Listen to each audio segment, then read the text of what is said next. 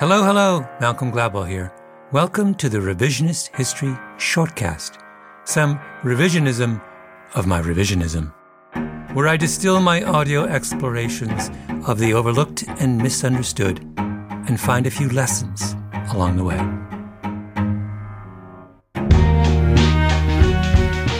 I want you to think about your favorite song. I'll give you a few seconds. Got it? Good. Now imagine that song never existed. What would your life be missing? I ask this because for me, my favorite songs have the power to move me in a way little else can. But here's the twist there's one song I absolutely love, but for over a decade I despised. What changed? Well, the song did.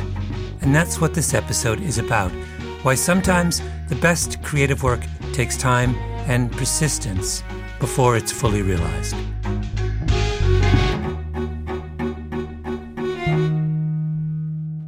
In 1984, Elvis Costello released his ninth album, Goodbye Cruel World. And this episode is about one song on that album. It's called The Deportees Club. I still have it on vinyl. It goes like this.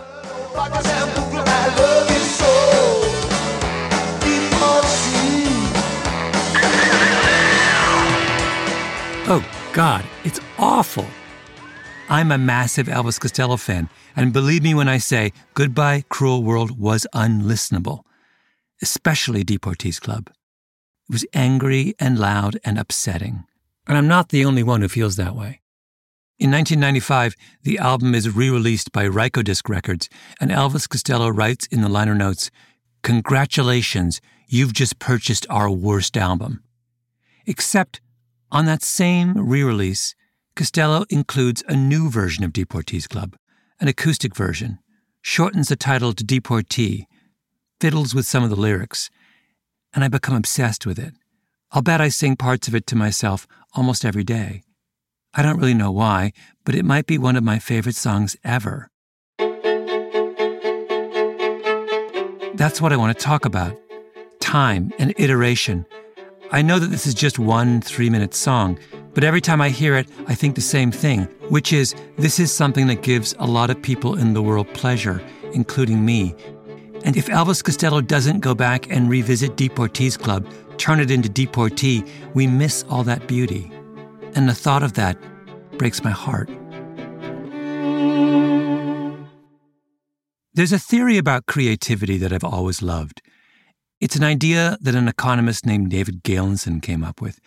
Galenson is an art lover, and it strikes him when looking at modern art that there are two very different trajectories that great artists seem to take. On the one hand, there are those who do their best work very early in their life. They tend to work quickly.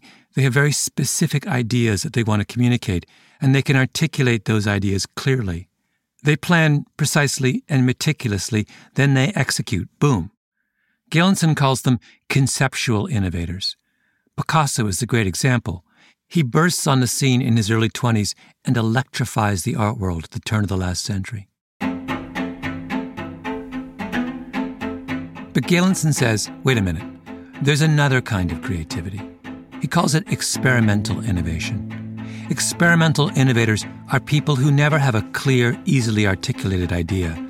They don't work quickly. When they start off, they don't really know where they're going. They work by trial and error. They do endless drafts. They're perpetually unsatisfied. It can take them a lifetime to figure out what they want to say.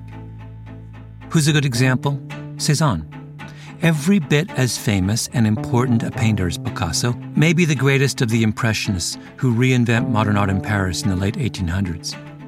But Cezanne's genius and Picasso's genius, they could not be more different. Cezanne didn't work according to some clear, linear plan. He basically just did versions over and again, iteration after iteration, trying to stumble on something that seized his imagination. Cezanne was never finished. This is what David Galenson means by experimental genius. And Galenson points out that you can see this creative type in virtually every field. But there's one field where I think Galenson's theory plays out the most powerfully and that's music. It goes like this the fourth, the fifth, the minor fall, the major lift, the baffled king composing Hallelujah. That's the song Hallelujah. It was composed by the Canadian songwriter Leonard Cohen, but basically everybody has done a cover of Hallelujah. U2, Jeff Buckley, Bon Jovi, John Cale, Bob Dylan, Rufus Wainwright, I could go on. And here's what's interesting about that song it is so not Picasso. It is Cezanne, textbook Cezanne. A few years ago, the music writer Alan Light wrote an absolutely wonderful book on the song Hallelujah. It's called The Holy or the Broken, and one of the big themes is how peculiar Leonard Cohen is. He's a poet, a tortured poet. He sort of was chasing some idea with this song and couldn't find it and just kept writing and writing. That's Alan Light. He came by my house one day to talk about Hallelujah. Leonard Cohen and Bob Dylan have this kind of mutual admiration. In the 80s, at some point, Dylan said, Oh, I like that song Hallelujah. How long did you work on that? And Leonard said, I told him uh, two years. Which was a lie. Cohen later confessed it took him much longer. Then Cohen asks Dylan how long it took him to write the song I and I. And Bob said, Yeah, 15 minutes. Dylan is Picasso. With Leonard, it's not the first thought, best thought school at all. Leonard Cohen spends five years writing Hallelujah. He finally records it in 1984. It's for an album called Various Positions. When Cohen finishes recording the songs, he takes them to his record label, which is CBS, to the head of CBS, who's this legendary figure named Walter Yetnikoff, who's the guy who releases Michael Jackson's Thriller and Bruce Springsteen's Born in USA. Not a dumb guy. Yetnikoff listens to Cohen's songs and says, What is this? We're not releasing it. It's a disaster. The album ends up being released by the independent label Passport Records. It barely makes a ripple. And if you go back and listen to that first Hallelujah and try to forget how beautiful future versions would be, the song's failure makes sense. It's not there yet.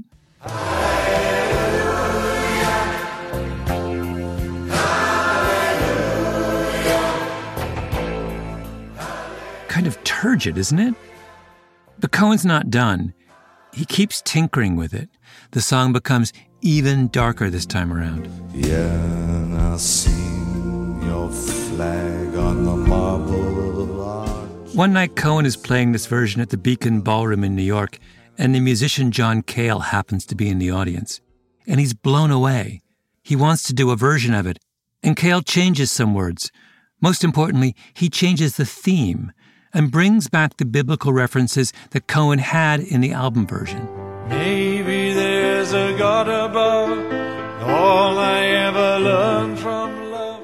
Is really the one who cracks the code of Hallelujah, according to Alan Light.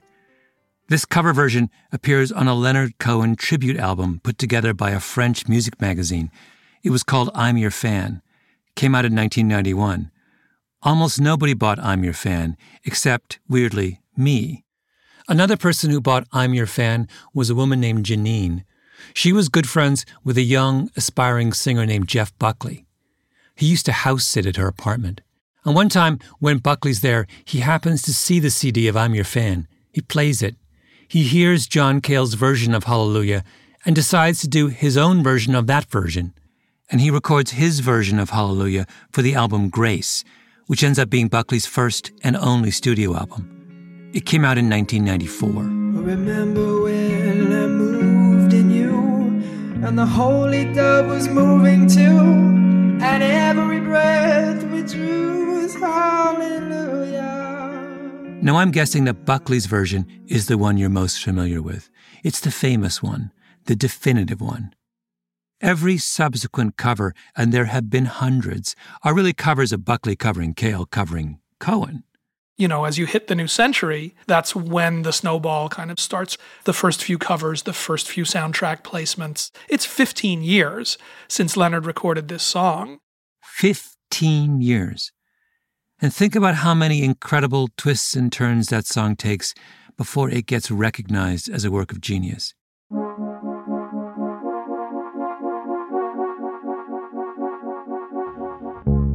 Elvis Costello Deportee in its original, flawed form. It comes out in 1984, the same year, by the way, that Hallelujah first came out. And I'm not sure that's a coincidence, because 1984 is a very particular moment in pop music. The biggest album of that year was Michael Jackson's Thriller. Pop music glossed to perfection. There's not a single stray note or emotion on that record. It's the antithesis of songs like Hallelujah or Deportee. Costello writes a series of dark, emotional, bitter songs, gritty and spare, to match his mood, something not 1984. But the label wants a big commercial hit. So they turn to the hit makers, Clive Langer and Alan Winstanley.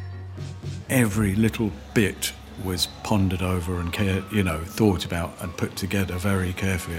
We were trying to make pop perfection. That's Langer. We met at a pub on Lauriston Road in Hackney in North London. I mean, even the band were kind of not very excited by some of the material. So it wasn't a great experience, but we did it very quickly. It was a mess. Perfectionism in a hurry. That's how you get to the bitter words, Congratulations, you've just bought my worst album. But it's what happens next that matters. You know how people always say, put your failures behind you, get on with your life, never look back? Elvis Costello does none of those things. Because he's Cezanne. He's not Picasso. He changes lines in the middle of songs he's already recorded. He rearranges songs at different tempos or in different time signatures. He cannibalizes his own work, creating new songs out of old songs. And thank God there are people like him and Cezanne in this world, because without the obsessives and the perpetually dissatisfied and the artists who go back over and over again, repainting what others see as finished, we would never have seen the beauty of Deportee. Can we play it? Yeah. I'm in the pub with Clive Langer. Strangely, he'd never heard the new, obscure, and amazing version of the song he produced so long ago. So I found it on my iPhone, and Langer leaned his head over the table so that his ear would be right next to the tiny phone speaker.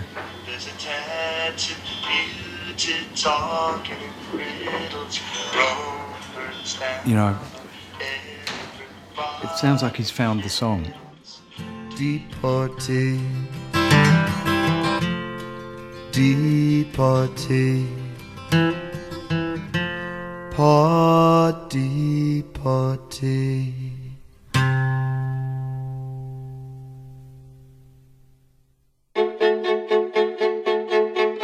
You know what my favorite part of this story is? It's this. There is no one way to be creative.